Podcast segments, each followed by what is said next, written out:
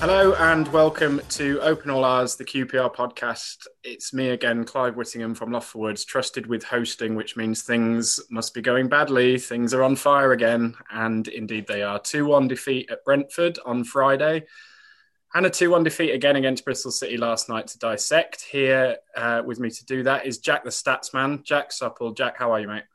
Very well, thank you, Clive. Cheers. Hair looking immaculate. We were doing the hair chat before we came on, so I thought just uh, you're winning at that clearly. Someone who uh, who clearly isn't winning at hair, Paul Finney. Yep, How I'm as Paul? bald as you are, Clive. It's very, it's very fresh in the mornings, isn't it? it is. Need my hat. Uh, Dan Trolfer, who has a book out, second week in a row for, for someone with a book out, so we can uh, we can plug that in a bit. Dan, I've been reading it. It's been distracting me. Very good. So Thanks, for mate. Tales of Bobby Gould. How are you? Yeah, uh, well, yeah, apart from the last two results, pretty good. Yeah, not too bad. Yeah. Looking forward there's- to maybe going back. We will come on to lose. that. We will come on to that ballots and uh, when we can go, how many of us can go? Do we actually want to go? Jab me up. Um, we'll come on to that at the end. Let's uh, let's drag ourselves through the necessary to begin with. Starting on Friday night at Brentford, um, where stop me if you've heard this one before. We played very well. Uh, didn't take uh, all the chances we created. Took one very good goal. Um, shafted a little bit by a referee lost 2 1. Uh, Jack, the stats for uh, our record against Brentford are, are pretty bleak. Is that, is that fair to say? Yeah, I think it's roughly eight eight defeats in the last ten against Brentford, and I think we've conceded twice in every one of those games, all ten. So that's worrying in itself. And uh, yeah, I think in away London derbies, we've lost eighteen of our last twenty four in the league. So it was never, it wasn't written in the stars for us that one, despite you know encouraging performance in in certain patches. And I mean, there was another goal conceded at free kick, and that takes QPR's total to I think 40 set piece goals conceded since the start of last season, which is obviously a championship high. It includes penalties as well. But yeah, Yeah, wasn't that also the 20th out of 21 games we lost on Friday nights as well? Oh, yeah, it, it's uh, the Friday night horror record uh, continues, which you know I just couldn't bring myself to to post that one in the end. It was just I was so dejected from that defeat. But yeah, no, not great against Brentford, but there were green shoots, weren't there? But unfortunately, a couple of decisions went against us, and uh, kind of changed the, the face of the game a bit. I think if you're trying to give up smoking, this is probably not the podcast for you this week. Um, Finn, do you want to take a swing at Brentford? I did warn you last week, mate. All of this, we're going to do it this time, waving your hand, hands Yeah, no. air, getting all excited. It was never really on, although it was better, right? You could you could at least say that. No, and that, this is what's frustrating. It's like kind of if we had carried on in the first half, sorry, second half as, as we did in the first half, blah blah, and turned the possession into goals, blah blah blah, and didn't give away stupid goals, we'd probably be in the verge of the Champions League in the history of QPR. But we don't do that, and we make it. But the the, the, thing is, it's just losing to, to Brentford, whether you like it or not. It's it's embarrassing. That record is for a local derby is shocking, as is our record against Fulham and every other London club which worries me the mindset of what we're setting this club up for. Um, Brentford, I didn't think that was that was winnable. That was one of the worst Brentford sides that have come at us in recent. I don't know what you thought, Clive, but I, I thought that wasn't normally they're they're head and shoulders and, and players off the park. Some nice, you know, they're still finding their feet as well. I don't know. I just find it really depressing because we want to build a club with a fan base and bring in new players and etc. and rebuild. And it's just it's so hard to take defeat after defeat after defeat, and especially local defeats and bragging rights. We, all we can brag about is our ridiculously bad stats. It's all right, Finney. We're not allowed out to, to, to brag to anyone. So this is No, but this is one mean- year. It's one year where I haven't I, I haven't seen a Brentford fan anywhere. So that's because I haven't left my house for the last month.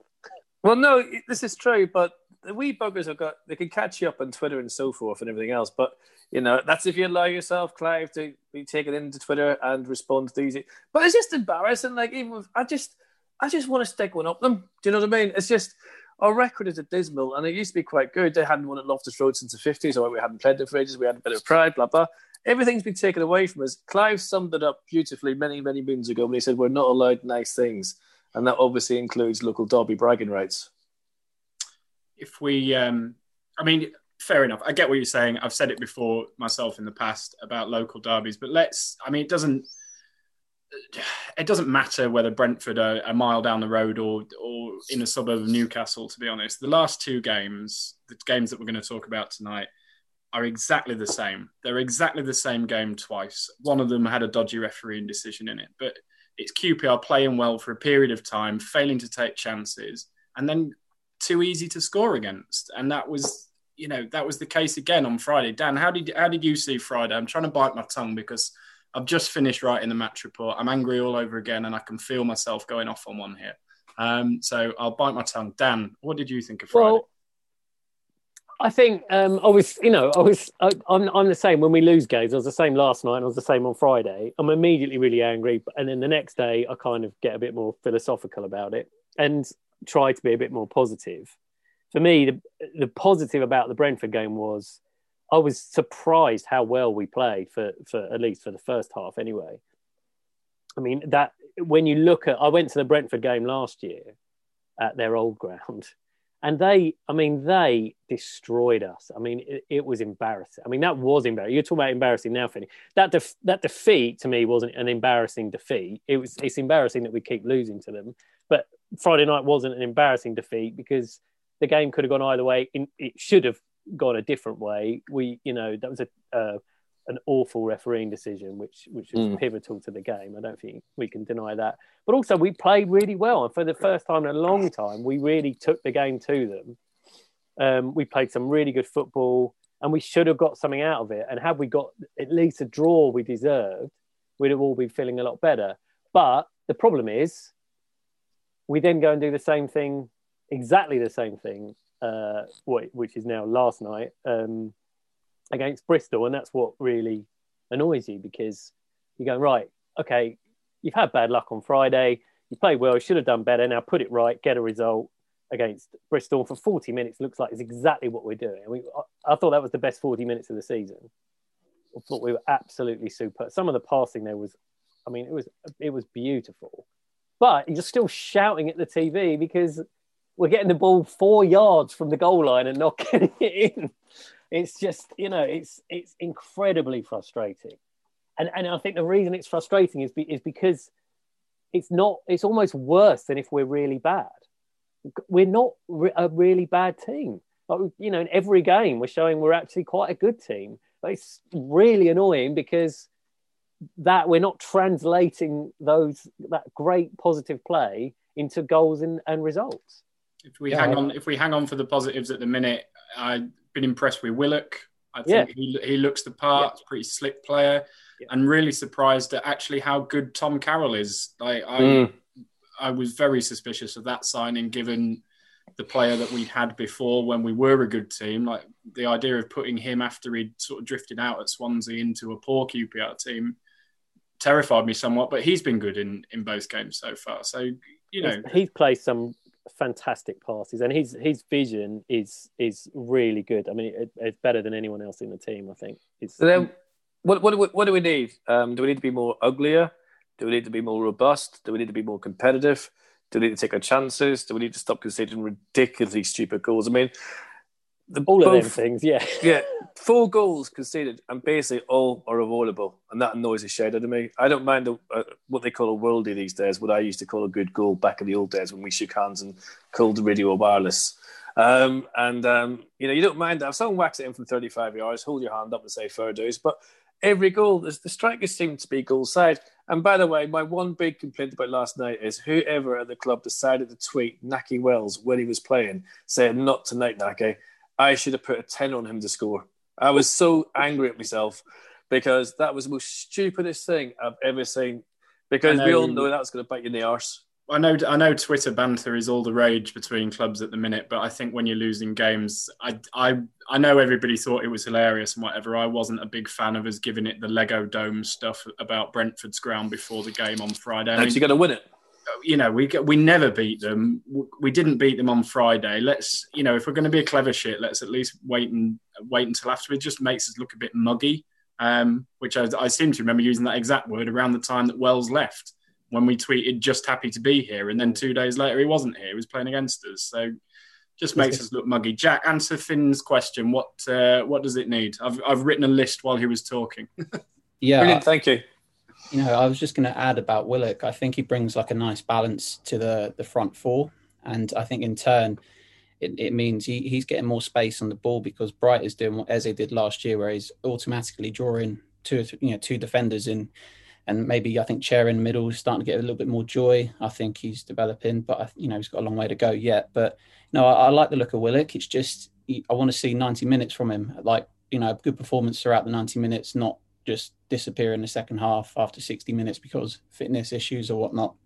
Um, and you know, in terms of what I think we need, I think we're crying out for a Shaun Derry type of centre midfielder in there, someone that's a little, you know, younger than Cameron. You know, he's done a good job, you know, for the most part, Cameron, but he, you know, he's getting on a bit. And I think we need someone with a bit of steel in there because if you're a championship level midfielder, I don't know how how put off you are when you see a, a midfield of Carroll and Dom Ball with Chair in front. I, I don't know if that's really very imposing or to you know they all have their individual qualities, but I, I feel there's definitely room for a, a hard hard midfielder in that it does dirty bits and does them well and can pass the ball. I But, feel uh, like we've been focused so much on the need for a striker, which was genuine. Obviously, we've spoken a million times before about how we were relying on loan strikers, and finally we were able to sign three strikers in Bond, Dykes, and uh, Charlie Kelman this summer. And actually, when you look at the uh, the rest of the team, now we've sorted that problem of sorts. Although all three of them are projects, the centre of midfield like trying to compete in the championship, like you say, as well as Carroll is playing, and he is trying to compete with Dom Ball, who couldn't even couldn't get in the Rotherham team. I know he's done okay for us. Geoff Cameron is, you know, really looks his age. Although, I mean, you would know this statistically, we do a lot better with Cameron in the team than we than we do without. But it's not.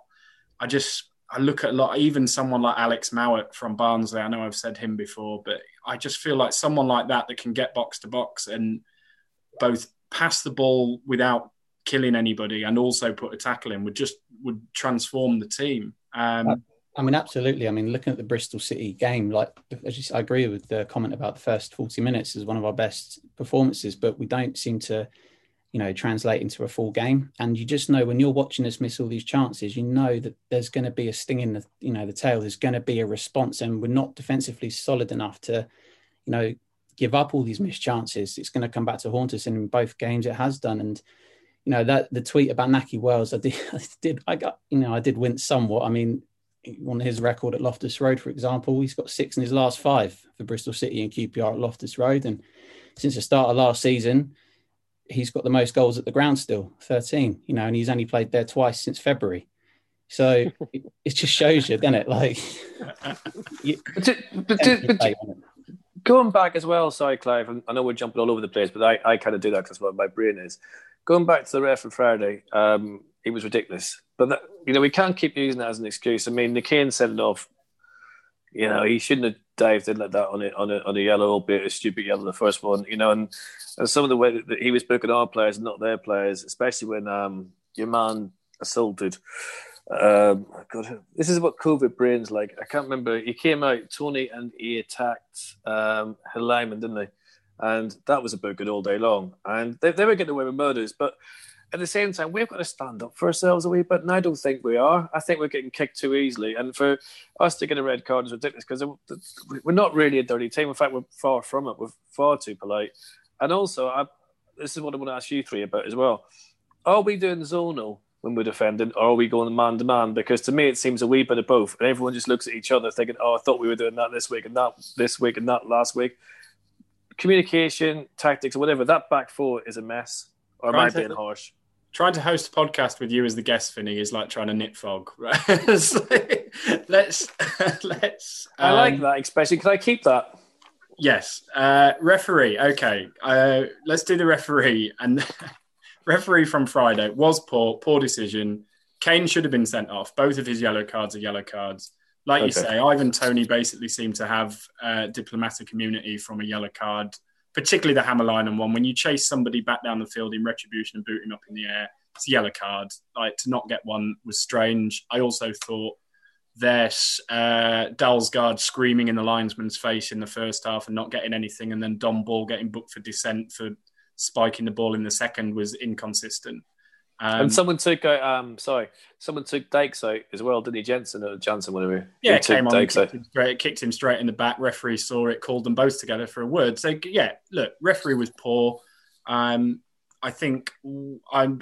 I've asked my refereeing man about this, and he's not sure. I think that the PGA MO, MOL or whoever it is that do these appointments are currently using the lack of fans in the ground to give bigger, more intense championship games to less Okay. experienced referees than, than they otherwise would. I don't think with full stadiums you get a referee who's only been on the championship list for nine months doing Watford QPR and Brentford QPR, which is what we got. Um, I, I would usually expect to see a Simon Hooper, Tim Robinson, Paul Tierney dropping down type for those two games. So to get Michael Salisbury, who's only been on the championship list a year, uh, and then Matt Donohue the same for those two games, I just feel like they're using the lack of crowds, and we've paid for that in those two games. That said, it's a goal off a set piece again um, that we set up with barely a one man wall, uh, with Ivan Toney being marked by our left back rather than a centre back. Um, and for all of that, Dykes goes through on goal in first half injury time with chair in support and spats it into the stand. So for all the refereeing stuff, you know, it's our own fault. You can't. You just, you have to take the refereeing cards as they're dealt, right? I'm ne- I'm never I'm never a fan of of um, blaming refs because for exactly the reason you said. You know, it's very rare that a ref will actually dictate the result of the game. But but there is the but. You know, you know, we missed chances and we gave away uh, a silly goal. But in this occasion, I, I, I and I think a lot of those decisions are marginal. In this occasion, it's not was not a marginal decision, and you wrote this in your report, Clive. Once he's given that free kick, it's a red card. It, it, it, he either gives a free kick and he sends him off, or he doesn't give a free kick at all. There's no middle ground there. He's cleaned through. He's got the ball at his feet. He's only got the goalie to beat. There, there is no argument there, and so that's the kind of decision which which is what you get. You know, as you say, Clive, maybe with an, an inexperienced. Yeah, but Dan, he only did uh, that sorry, because he. Dan, he only did that because he didn't send off Nico. That was purely what that was. One bad decision led to another. He booked Nico for a stupid challenge, and then when it came to a proper booking, he had to not do it because the lad would have walked, and so therefore they got they got one as well. That's my opinion. Well, I don't think know. I think in both the Watford and the Brentford games, you've seen inexperienced referees bottling big decisions when they arrived through lack of confidence, um, lack of experience. Um, Yeah, I mean, was again, but you know, easier the again- it was Barbe easier penalty for Watford was a was a clear penalty, isn't it? it- You know, but it was Mm. easier to give Watford a free kick yeah, than, than to, give QPR a penalty. You know, it's just it's an easy it's an easier decision to give a defensive free kick than a penalty in that situation. So that's that's what an inexperienced referee did. Um, but let's talk about our defending the set pieces next. Uh, bugbear of mine, obviously, because that's something you can work on, isn't it? Like we just, yeah, I God, it frustrates me. Jack, to dig me out of my hole. We just seem to be repeating the same mistakes since Warburton took over. You know, lead the league for conceding set piece goals. We concede all types of set piece goals. Sometimes they're just honest mistakes where a player's missed a clearance. Sometimes it's, as you say, poor marking, concentration. It's, I think it does come down to concentration mostly. But then, what about the coaching? Are are they coaching this? I mean, Warburton's adamant that they are, and there's a system in place for them to, you know, retrospectively, you know, be you know rewarded or you know disciplined by the set piece Don't get defending. into that again. I got, into trouble with that. I'm trying to touch around. I don't want to you know, bring up bad memories for you, but um, but I just it, it, what frustrating for the fact like you. I don't agree with the dissent in terms of Warburton should go or anything like that, because when you look at what you achieved last season with the squad, you know, 13th was a pretty decent overall position. We've lost a lot of good players this year. We haven't really got going yet. Only four wins in the league, and I don't. We're still not in the relegation zone. We're still not there yet. Whether or not we're sliding down, I don't know, but I do feel that he needs to be given a little bit more time. But what is for, I was going to say, what's frustrating for, you know, I'd say us fans is that we're repeating the same mistakes over and over again, and they're not coaching it out for the players. We keep making them, and that's where people are getting frustrated. And yes, we might be lower mid-table in no immediate danger right now, but it's frustrating because it doesn't feel like we're really going anywhere, and that and that that's frustrating, I think, for the fans at the moment, and that's where things are starting to bubble bubble over a little bit. I think with you know a lot of fans. We from concede the same. online. We concede the same three goals. Every mm-hmm. we concede goals off crosses.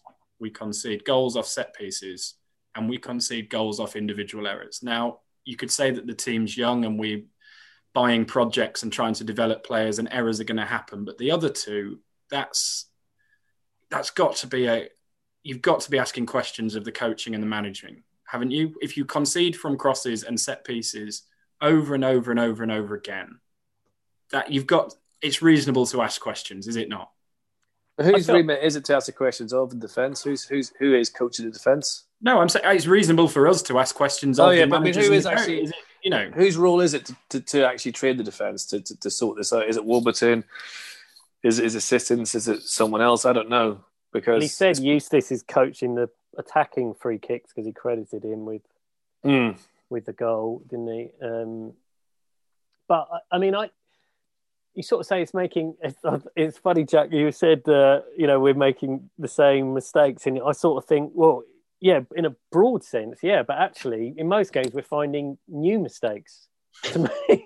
it's like Masterson Masterson just one, yeah. misses his kick at the near post. You know, Rob Dickie was, was having a, another good game. I felt just you know just a dreadful kind of short pass under no pressure.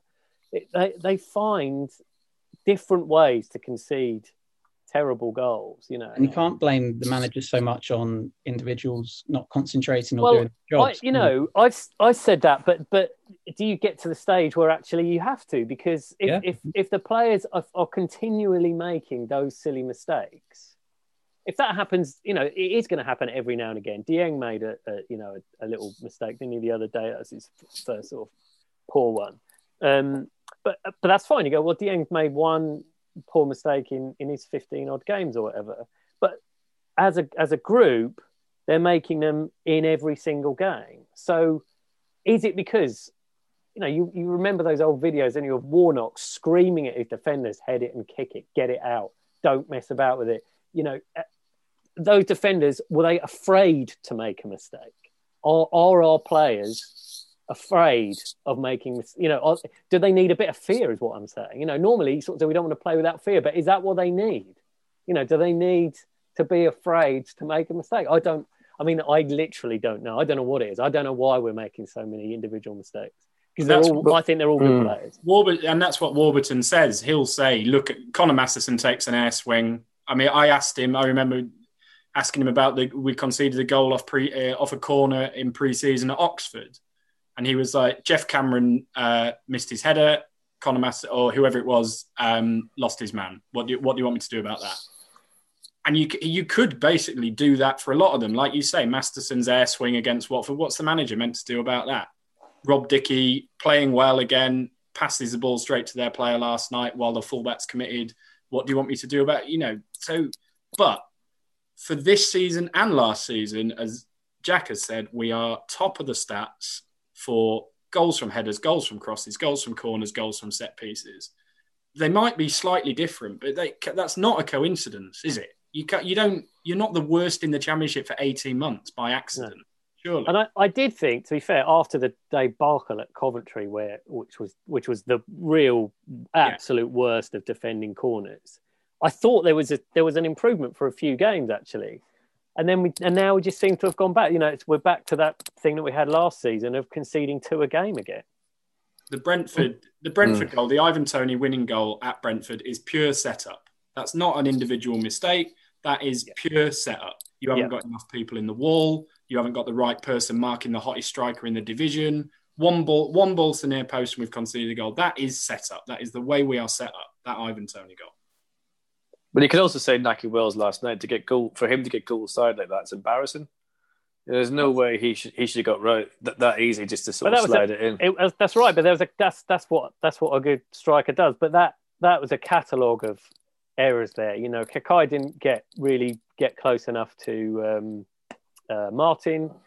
Dom Ball let the let the runner go off his shoulder and was too late to catch him for the cross. And then uh, Nahki got in front of um, Wallace at the far post. I mean, there was there was sort of three poor bits of defending there. Well, let's uh, let's talk about our fullbacks for a little bit because I've written that here and underlined it twice and punctured the paper because it feels like we have serious issues to me at fullback. Um, I mean, they exhumed the Caledonian sleeper again last night for a, for an outing, and just we are basically playing a retired SPL player at left back, and like he would not be in any other championship team with any other manager. He just, I, I'm trying not to stick the boot in.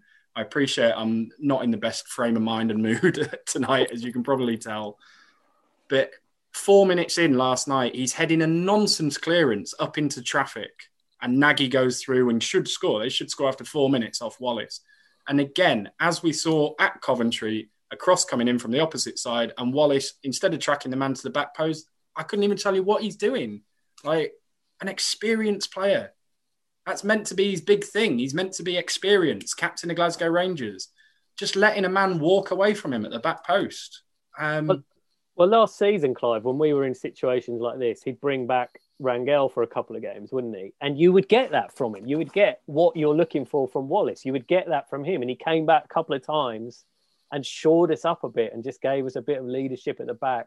And he went, well, okay, he hasn't quite got the pace that he had, but he did give us a little bit of solidity. but Wallace, And I think that's what he wanted from Wallace, but it's not happening, is it? well, he's he was only an SPL player in the first place, and he hasn't been that for two years. He basically didn't play for two years before he got here, and he hardly played last year.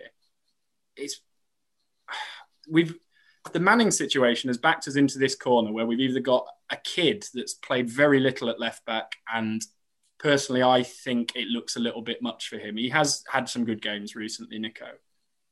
I think he looks a little bit weak um, which is understandable given the lack of senior football he's played. So we've either got that or we've got Wallace, and those are our choices at left back, and it really shows. Um, and again, you know, the 150,000 we got for Manning or whatever, is that really keeping us warm at night while those two are, are playing left back? I don't know. Maybe again, I'm being Well, hard. but again, I mean, Mm. Manny might have helped us go forward a bit, Clive, but he wouldn't have.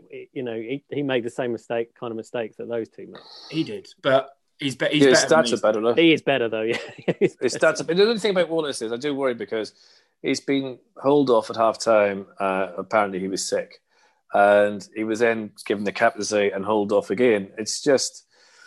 I don't know. That, that's just a, that's a real worry. I mean, Glasgow Rangers fans look up to him, but I, I, I can't see why him and Kelly have added to the squad at all. Apart from the fact he scares the shit out of me every time he comes on the pitch, um, because you know, like you say, you look at what um, Rangel did, and you think that's just stay. One thing he should be able to do is read the game and go back with people. We had it with Kenny Sansom came at the wrong end of his career many moons ago because I'm old, but you wouldn't have known that Kenny Sansom is well into his thirties with his was playing this because he used his head instead of his legs. He doesn't read it at all, does he? I just, No. I mean, to, to quote, to steal a John Sitton quote, he wouldn't sense danger if you lit a bloody fire under his foot. Like, he just, like, I mean, can you could you imagine us playing against a team that had him as a left back and we've got Bright on the right? We would be going. He is going to imagine the chances we would create I in mean, that game. create and miss exactly. or when or when Bright Samley would get subbed and it was nil nil and he was roasting him. yeah, yeah.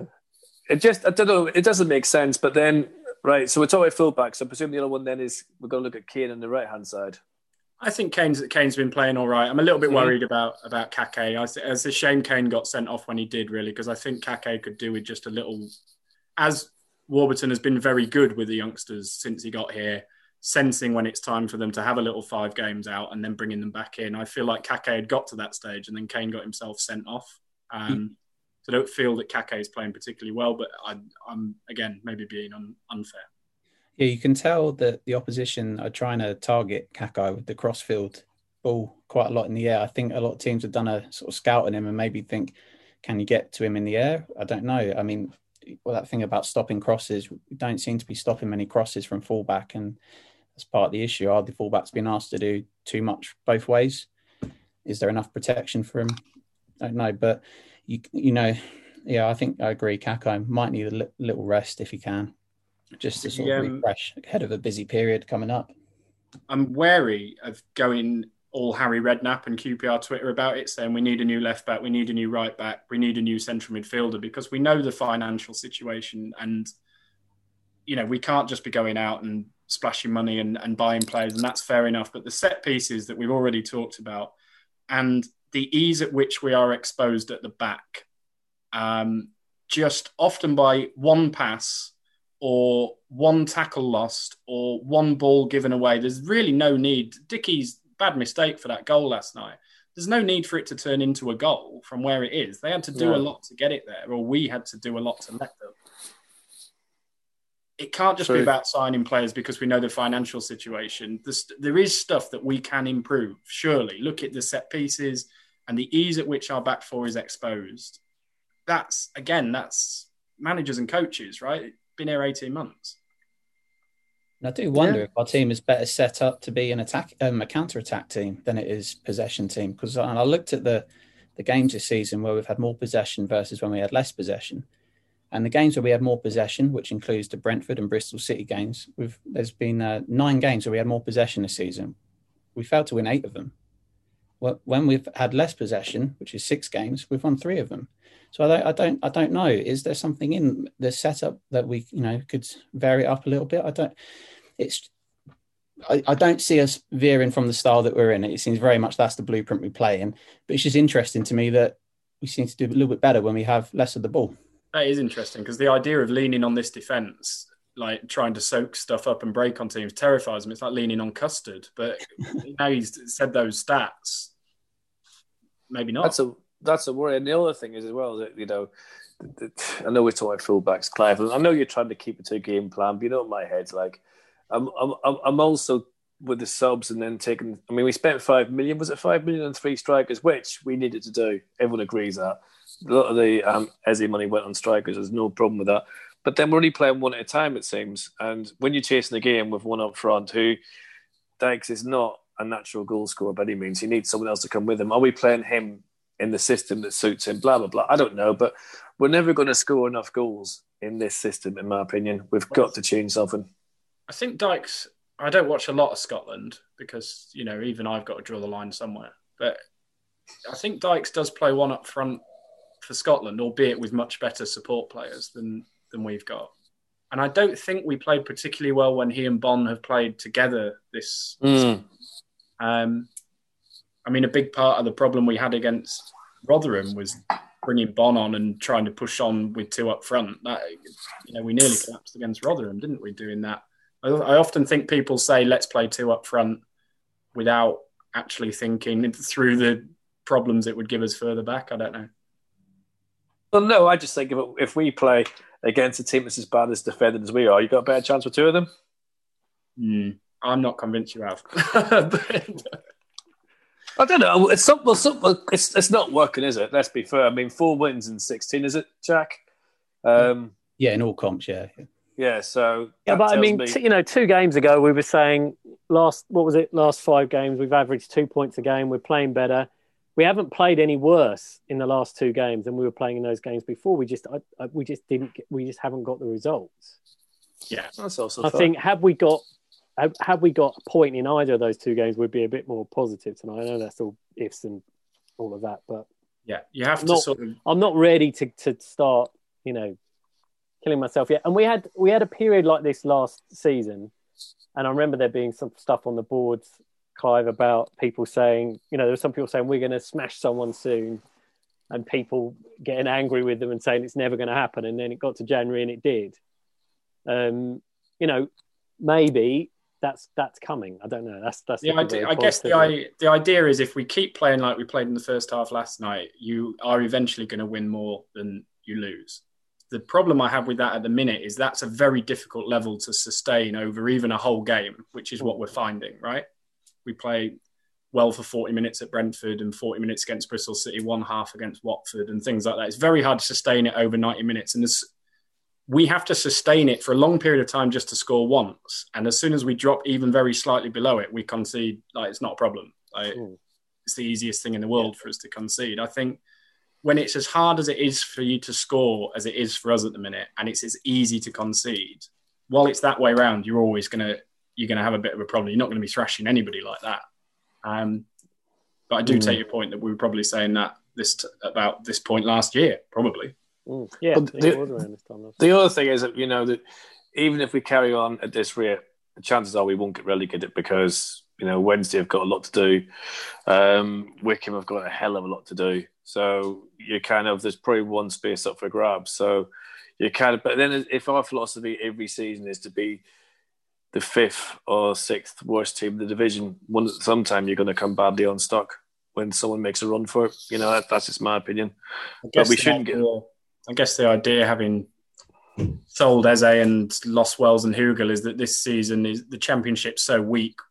In theory, we won't get into trouble. We'll have enough.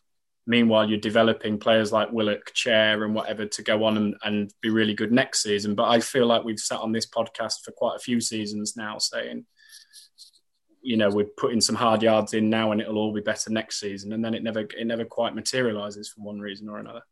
And the trouble is, it's hard. Sorry, Jack. Carry on. No, go on. No, I was going to say sorry, mate. I'm I'm I'm I'm ranting as, as, as a million miles an hour. It's harder for me to accept it as well when I see kids not coming back. Do you know what I mean? Because we all know kids like winning. I mean, oh Lily, you know, she, she, she'll go now in the game rather than going when she, you know she did even when we weren't so great because there was always a hope we would win games. I mean, my mate's son, um, Mackenzie, he, he, he doesn't go as much as he used to because he's sick of us getting beat all the flipping time. Do you know what I mean? It's it has a it does hit the, hurt the fan base when you keep losing, losing, losing because you, you need something to build on. Sorry, that was kind of my point, albeit a crap one. Jack hit me, and then I'm going to ask the big question.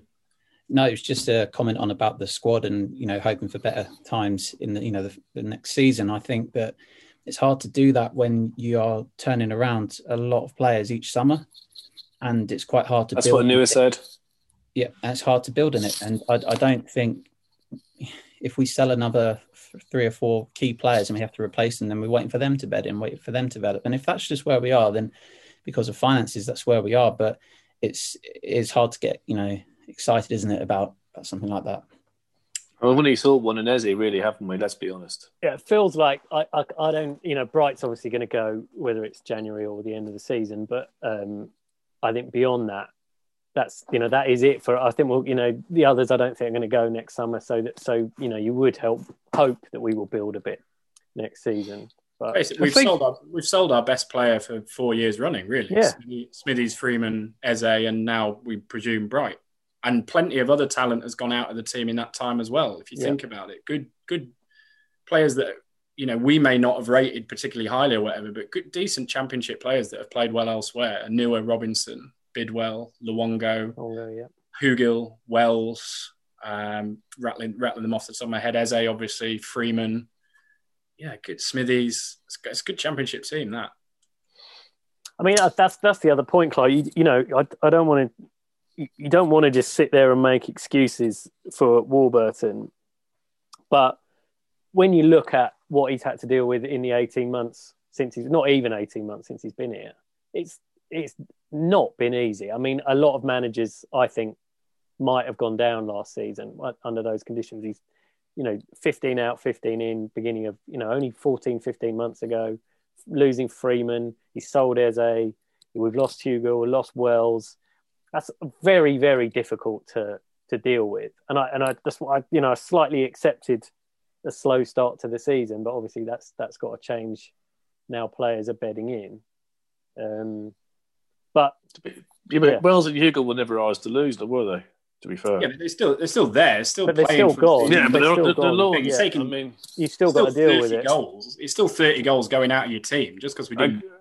no, agreed. But what, what we're talking about developing players and then them leaving us, they weren't our players. We couldn't, you know, they were they were loans. So and a No, lot I'm of just, money was I'm spent just on them as saying well. that we should, you know, you should maybe we should we our expectations are maybe too high of a team that has lost the amount of talent out just out of the starting eleven. Whether we How many them- other championship teams have had to sell players and survive and go and find different ones and rebuild? Yeah. You know, 15 players coming in every season is not rebuilding. That's just madness. Yeah, no. Well, you you won't get any disagreement from me on that. Right, Warburton in, Warburton out. Round the table, one word. Oh, God, manager hooky cookie. Finney, manager in, manager out. I'm not into second managers anymore. I think, and I've said it a million times, if we sack Warburton, then the board will have a really hard decision what to do with everyone else in the club, and that includes Les and everyone else. So we need stability. We need we need structure. We need everyone to to be the best that they can be. Um, and I think bringing people in who's going to bring a whole lot of new staff, a whole lot of new players is probably the last thing we need. But I think if if Warburton doesn't work, then sadly Les and others are going to have to look, look at their job as well. I don't want that to happen because I like Les and I think that you know he's had a hard job and he's doing really well. But it's just progression. If we want progression, I'm not sure this is working. If we keep sacking managers, Manager in, manager out. Jack. I'm in for now, but I think there's plenty to be concerned about going forward. Um, that needs needs addressing. We've touched on all of it. Don't need to go over it again. But you know, Loft, the record, at, you know, Loftus Road under under Warburton, he's won as many as he's lost, 13, and he's conceded 60 goals in 35 games and four clean sheets. It's it's it's not good enough at home. Needs to be better at home. Um, so I'm in, but you know, let's see how the season progresses and see where we're at the end of the season. Hopefully, as you, s- we're you know we're nowhere near the relegation battle, but yeah, I'm in, in for now. I would say. Danny, you in or out? That's what she said. no, I'm definitely in. I think I think there's. I love, you know, it's well, it's frustrating watching his teams play, but I love watching them. You know, that 40 minutes last night, I was gasp. I was literally gasp. Go, oh my god, that's that's brilliant. And I've done that loads. You know, and he he's built that. We didn't have that under McClaren. You know, we had Freeman basically carrying the team around on his back. You know, we, it, there are so many positives, but there are also so many negatives. I don't think I've ever seen a, a QPR side like this, where we're, we're either you know could be quite good or we're we're really quite rubbish. I don't think I've ever seen a team that is that is, oh well, you know we're really good, and at the same time as being quite awful. It's it's it's it's baffling, you know. I mean, I- you know, another day we would have been 0 up against Bristol. If we had if we had peak Charlie Austin, I was texting this to my friend during the game yesterday. If we had peak Charlie Austin playing in this team, he'd he'd be scoring two or three goals a game. I think Absolute- Stone Cold, Stone Cold Steve Austin might have scored a couple last. Yeah, exactly. You know, he would have he, he he would have destroyed uh, Bristol last night with what we were doing in that first half. yeah. the, the trouble the trouble is. I mean, there's no not- point thinking like that. I know, but The trouble is, you can't. We can't keep sacking though, can we, Clive? I mean, let's be honest. I mean, Jesus, Yeah, we're still like- paying half the other lot off. Yeah, so I'm I'm I'm obviously manager in. I, I tend to be manager in regardless of what's going on, unless it's Paul Hart or I think I think Hare- Hare Island Steve would push me over the edge by the end. I think. Um, You push me over the edge of Blackpool.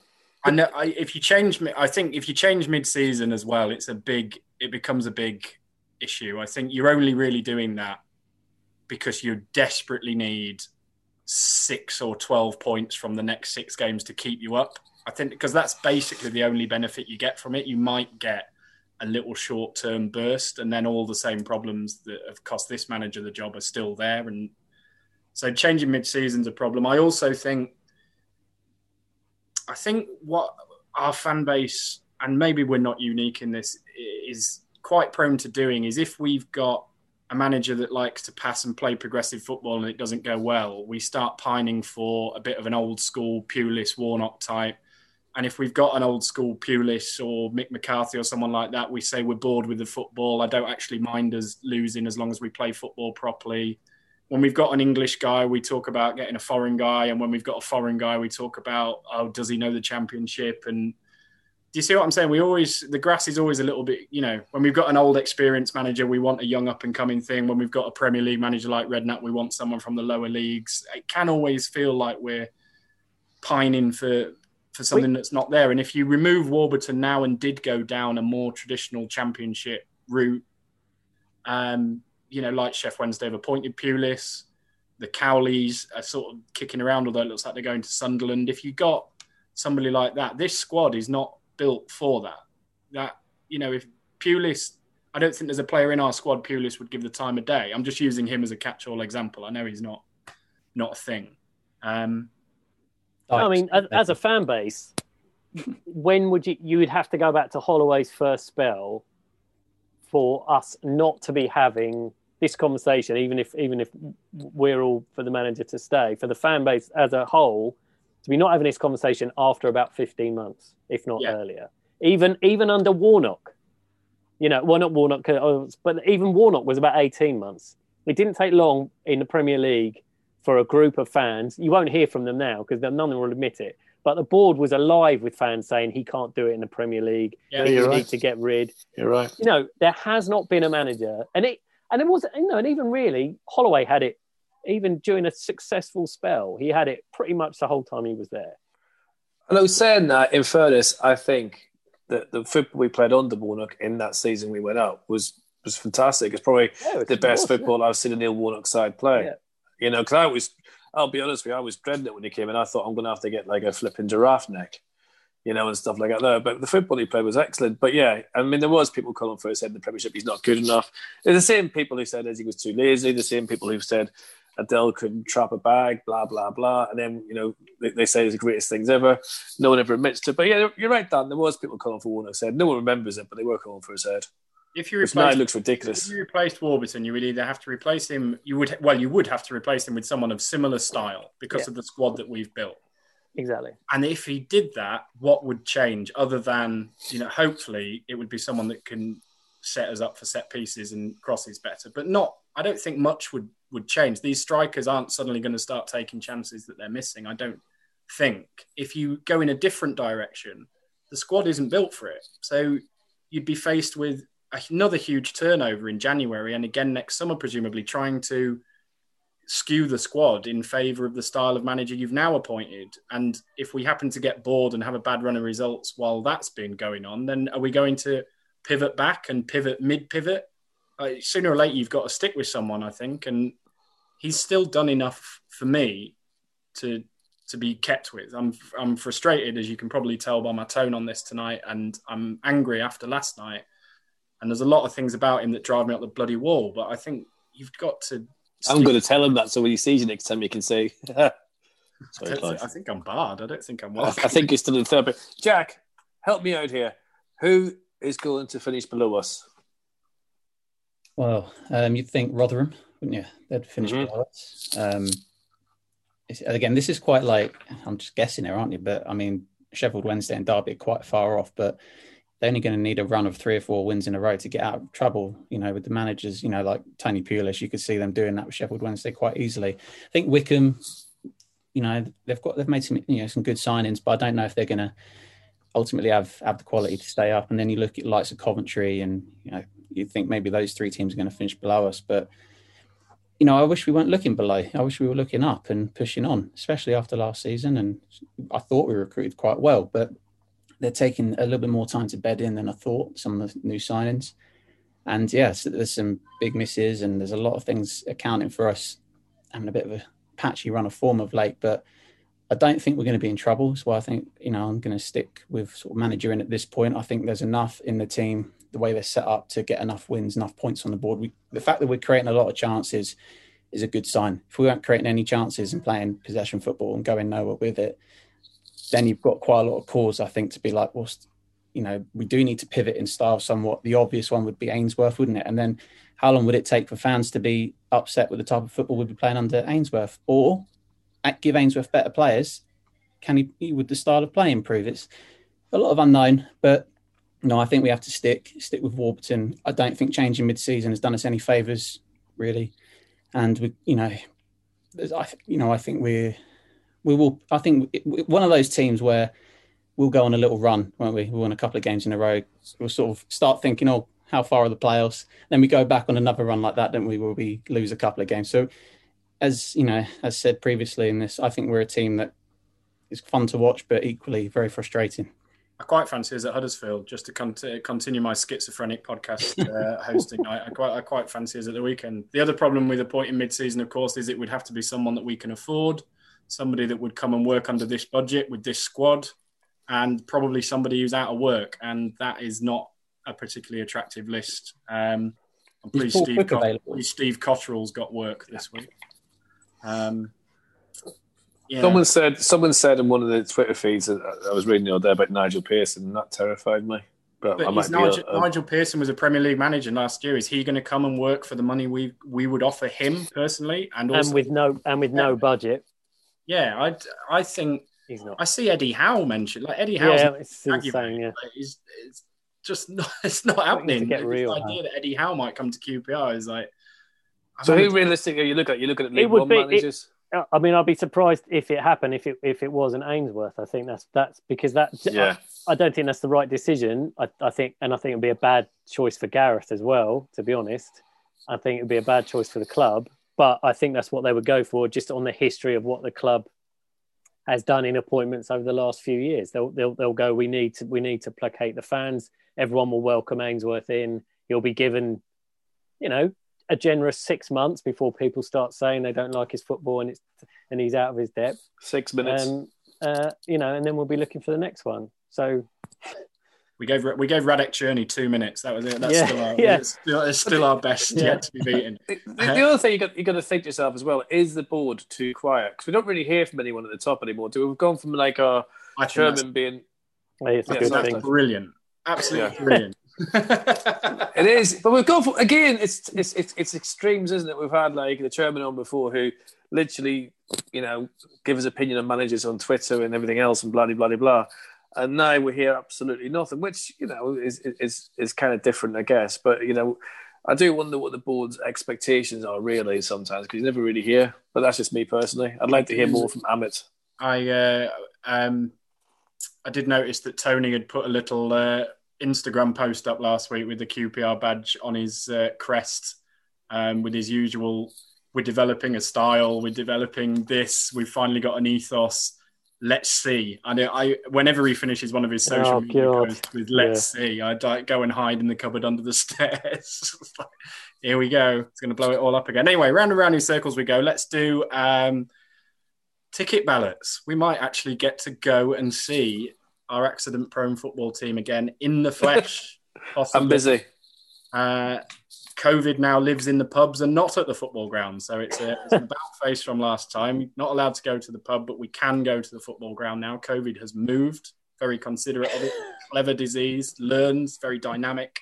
Um, And if you have a, if you have a substantial meal, it leaves you well alone. yeah, it knows if it's a business meeting. It knows all sorts. This guys, I'm amazed they've got a vaccine for it. It's basically a, a living organism. So clever this COVID. But we can apparently go to the football as long as there's only two thousand of us there. Two thousand and one or more. COVID lives, but it doesn't if there's only two thousand of us there. So there's going to be two thousand people in theory at Reading next week, Upper South Africa Road and Upper School End. Tickets decided by a ballot on Friday. First of all, let's go around the table. Are you going to be entering the ballot? Do you want to go to football? And how do you think, secondly, how do you think the club should divide up these 2,000 tickets? Assuming there are 2,000 people that want to go, which I'm not convinced Stoke at 5.30 on a Tuesday night would meet that criteria. Paul, will Well- you be going? How should it be done?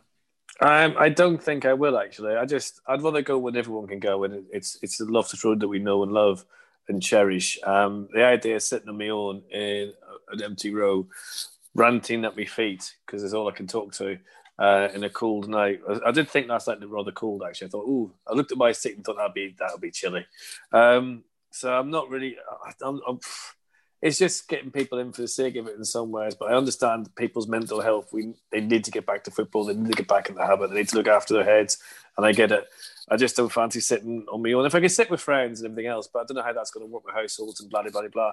It wouldn't be so bad. Um, yeah, I don't. I don't think at this stage I'll be entering. No. How do you think the club should go about doing 2,000 tickets between however many people want to come? I wish them the best because they're damned if they do, they're damned if they don't, and, and if they, they're damned if they do the middle bit. There's no way of, pleasing everyone. You know, they, they could go for families and bubbles, and that's fine. And everyone's going, well, it's not my fault. I live alone. I'm being penalised for living by myself or whatever. I mean, the one thing I don't really get is if people can't go and you've got three people living in the same household, they've all got to pay for a stream. That seems a little bit harsh to me. Um, and a little bit on first. So that's going to be looked at. I don't know. It's it's it's impossible. I think a ballot is probably the only way of doing it. But then for the Stoke match, you know, good luck in finding two thousand people that a are going to be enthusiastic to go after the next few results if they go wrong late, and also can get there for five thirty. That has got to be ridiculous. Welcome back, and Sky come and kick up the arse and change all the rules. I'm struggling to think of a word that I can use on this podcast for Sky moving the first game with fans back to uh, a time in, on a work day when people are at work. So very considerate of them. Jack, will you be entering a ballot? Uh, and how do you think the club should do it? Well, no, won't be entering the ballot. I'm currently living in tier three, um, so in Kent. Ah, So we Oh. did we had season tickets, but we cancelled them. Probably like quite a few people at the time. Um, got the refund, but we can't apply for them even if we wanted to get them back at this point. So we've got to wait. that's a good point, actually. I'd, I'd forgotten about that. Where are you? Uh, Broadstairs, Kent, so southeast, right in the court, Thanet, um, the district. I love Broadstairs. It's very nice. tier three. I was because uh, Dave Barton was on our message board today, pointing out that Slough, randomly, just Slough in the whole of Berkshire and that whole area is in tier three, and I think a lot of QPR fans come in from out there. So Yeah. he can't, he can't apply. Yeah, there's quite a few that get the train on the southeast line up up from you know from Kent into to London. So yeah, I think there'll be quite a few affected by that. Um, yeah, we're just a num- a group that you know there was four of us in our upper Loftus Roads um, row that we were in JU, but yeah, no, I'll be watching on the stream for the foreseeable. Would you have come if you could? Um, I think if we were going to go, we were going to drive up rather than maybe go via the train, which is a, a much longer journey for us. But I think we just you know maybe felt a little bit safer that way. But I don't know. I, I think uh, I'd have to discuss that with my mum and dad and my brother and see if they were up for going. I probably would have been a sad case and gone on my own. But yeah. That's the spirit. That's, that's the man after my own heart there. Dan, uh, into the ballot? Yeah. you're Mr. I Happy, mean- who sits equidistant between you and I. I've um yeah I've I've I've created uh, twenty other identities to put into the ballot. I've I cannot wait to go back. I would I would do anything. I don't care. I don't. I don't honestly, Finney. I get get your point, but I couldn't care less if I'm the only person in the stadium. I, I just I just need to. I, I've been going to football since I was two years old. I've me too. never I have never not been to a football stadium for this length of time in my life. Not even close to it. I I miss it so much. And I can't you know, my wife does not enjoy me watching I'm does not enjoy me watching QPR on the TV, let's put it that way. This morning Worse, isn't it? It's worse. I get so much more nervous watching Yeah, it on the it's TV. mu- yeah, it uh, it's much worse. It's much more nerve wracking watching it at home because you can't you can't. Well, I don't. You know, I shout a little bit. Uh, I did get asked this morning, "What did you kick?" Um, which I think must have been when Nahki scored. Um, Hmm. uh, yeah, no, I, I'm definitely in the ballot. Um, with uh, my mate Alex, I think we're going to be in a bubble, so we're hoping that we will. we That will is a point. Can you can can different households? Sorry, I'm being really stupid because that's my job in life. But um, can different fam can different fans from different I households believe- sit together?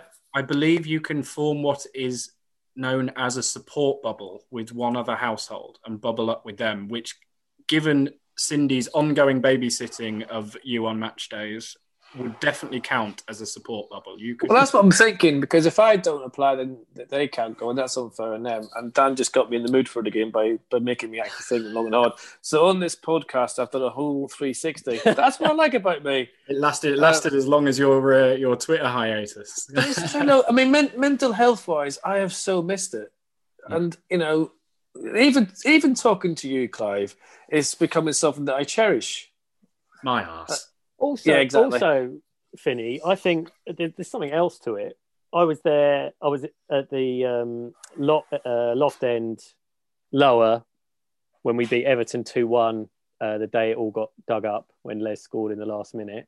Devon White. little- pun- Devon White punched Yeah. one in. Yeah, he did, and I and I got the certificate signed by Gerry Francis and uh, uh, Richard Thompson. Still got that somewhere, saying that I was there. And actually, I think there's something a little bit historical. Like I, oh, I was there the first day they let fans back in again at the And do- KTF. Do you know there. something as well? Pete Doherty printed my photograph in his fanzine of the last game at the loft. Yeah, Oh, my Oh, mate, really? yeah, with my mate sitting down. It was in 90 minutes, an old magazine called 90 Minutes. Oh, yeah. And, uh, and then Pete- minutes. and it was Loft. We Forget. There was a couple of my mates on it, and um, I took the photograph because I, I thought I was a budding photographer. Blind as a bat, no idea what I was doing, but somehow I managed to get a photograph published. Old copies of 90 minutes and certificates from the last day of the lower loft, both worth more than share certificates from the Chris Wright flotation. And I've got them as well. Uh, Dan, You how got them as well, about have you, it if you were the club? They're on a hiding to nothing, right? Do we all agree? Like, what there's no perfect. Yeah, solution. I I mean, it won't. It, there's no 100% fair way. I think the ballot is the fairest way. I, I mean, to be to be honest, if you get annoyed because you haven't been picked, I mean, what can, I don't know what you think the club can do. So, I, for me, if I don't come out of the ballot, well, I was unlucky. It's like being annoyed at not winning the lottery. I remember just, years don't, I just don't think there's a there, there is a completely equitable fair way of doing it. Is there? Finney's going to tell a tale from old Belfast now, and then we'll do ours end. Thank you, thank you, Dan. Thank you, Clive. Thank you, Jack. Of course, I've actually I had a full blown argument with someone once, which is unlike me. Um, but they, you know, I think it was Colchester when we were going for the playoffs, if you remember rightly. And their, their terrace is quite small, and the, the club were doing it for tickets, blah blah. And this bloke at the ring went home with me, and I said, "Well, you know, how long have you had the season ticket?" He goes, "Oh, I haven't been to the game for twenty years, but I really fancy going to that one." Yeah, You know, I think Well, it was really it was. Aunt Nelly on the on the board a couple of years ago, wasn't it? Yeah. Yeah, next, and time just- you're gonna, next time you're going to do that, just put your hand up in the air beforehand so I can cue up the Hovis advert music. uh, We didn't have Hovis in Belfast. you look really hurt. Um, no, no, we yeah, didn't have Aunt Hovis Nelly, in Belfast. We had Mother's Pride. Aunt Nellie did become a thing on the message boards around the time of the Leeds promotion game when suddenly 35,000 people deserved a ticket to that game. Uh, deserved in Exactly. quotation marks. Mm. Right. Ours end. Jack, go first. but scrambling for um, an idea really. But I think for really, I want to end on more of a positive. I, I like, as I said earlier, I like that Willock, Chair, and Bright Osayi-Samuel was a front three, and I'm looking forward to seeing that get a bit more game time over the course of the next few weeks. I think we might get a few more points once they, you know, they start gelling better. And you know, a little bit on Ilias Chair. You know, a lot of a lot has been put on his shoulders this year to replace Eze, and uh, you know, at least from you know statistical point of view, he's you know he's got four goals already. I think you know equaling his league goals. Yes, you know last season.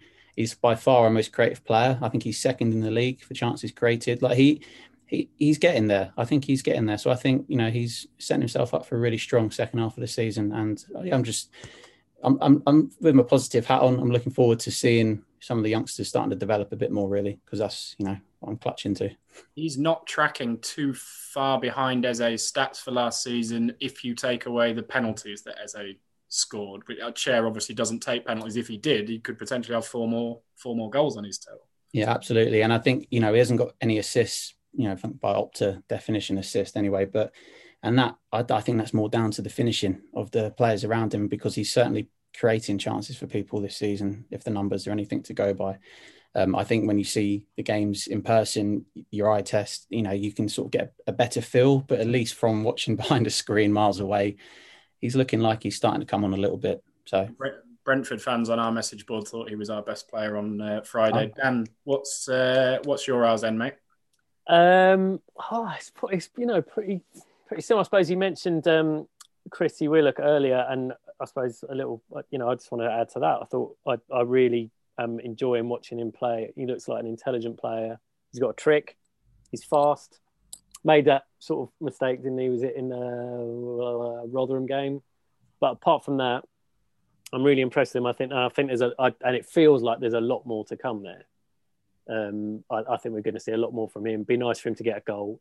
I mean, that's you know, again, we talk about not putting our chances away, but how unlucky was he uh, against Bristol City? Curled that one, you know, looked up, saw a gap in the corner, and then someone just ran back and managed to get a knee on the line and get it off. So he's he's an exciting player, um, uh, and and I think you know, you look at the players we signed this summer.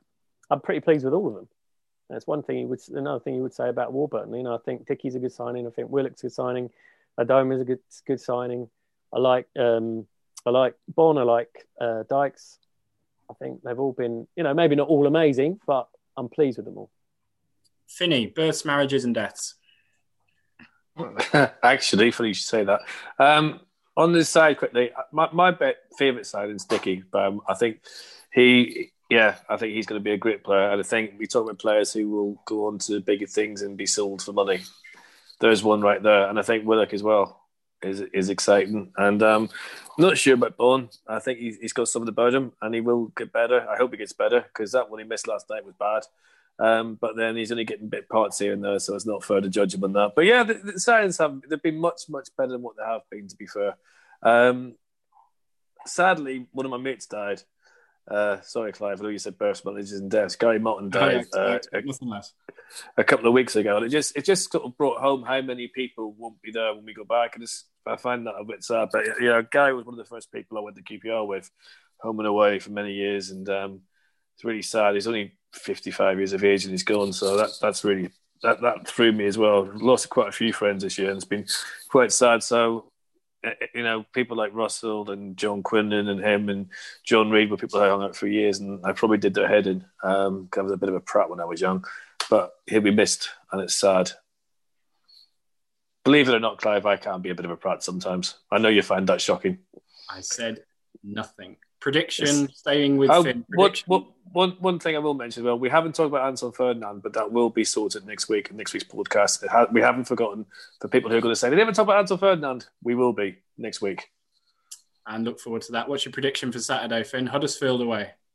I'm absolutely frigging furious. I love Huddersfield away. It's one of my favourite away days. The pubs are good. I even get gluten free beer. Take that on your bingo card. Um, and everything else. It's a brilliant day out. People are signed up there. I love it. And I'm devastated I can't go. Devastated's the wrong word because, you know, during the pandemic. But yeah, that's sad. Um, I, I think if we get a point, I'll be really happy. Um, and if we can put, play for 85 minutes as well as we can play for 40 minutes and take three points, I'll be ecstatic. And my prediction is probably lose 2 1 again. But there you go. You Jack, managed to predict all three things there, Finney. I know, it's good, isn't it? That's called cover your arse there, Dan. Note. I'm none the wiser. I'm none the wiser to what Paul thinks of Saturday. No one ever is, Clive. No one ever is. Why should the day be different? where's this mute button? I think we're going to win 2 1. I'm quietly confident. I think I've seen enough good attacking play that surely at some point we're going to, you know, take our chances in the first half if we come out firing like we did against Bristol City. I'd like to, you know, yeah, I think 2 1. I still think we're going to concede. That's a given. But, I, you know, I'm quietly confident. Not sure why after two defeats in a row, but I think we can do it. Dan, how do you see Saturday? Uh, I'm, I'm going to go. I'm going to agree with Jack. Two one, just on the basis of when we have a couple of difficult results like that, Warburton historically has managed to get us a result. So, and surely law of averages. I, I, you know, as I said before, I think we're not playing. We're not playing badly. We're making. We're we're making poor decisions and doing things badly. But as a team, we're not playing badly. So surely we're going to put a result out at some point, get an away win. I think we'll win 3 2. And I never come on here and think we'll win. I just think Huddersfield, with their new manager, are trying to do the same thing that we do, but they're not as good at, at it as we are. And there'll be loads of goals and we'll win. So that's guaranteed that we won't. And Guaranteed it nil-nil. Yeah, save you all the bother of watching. Cheers, Jack, Dan, and Finn, for your time. This has been Open All Ours. Hopefully, better next week.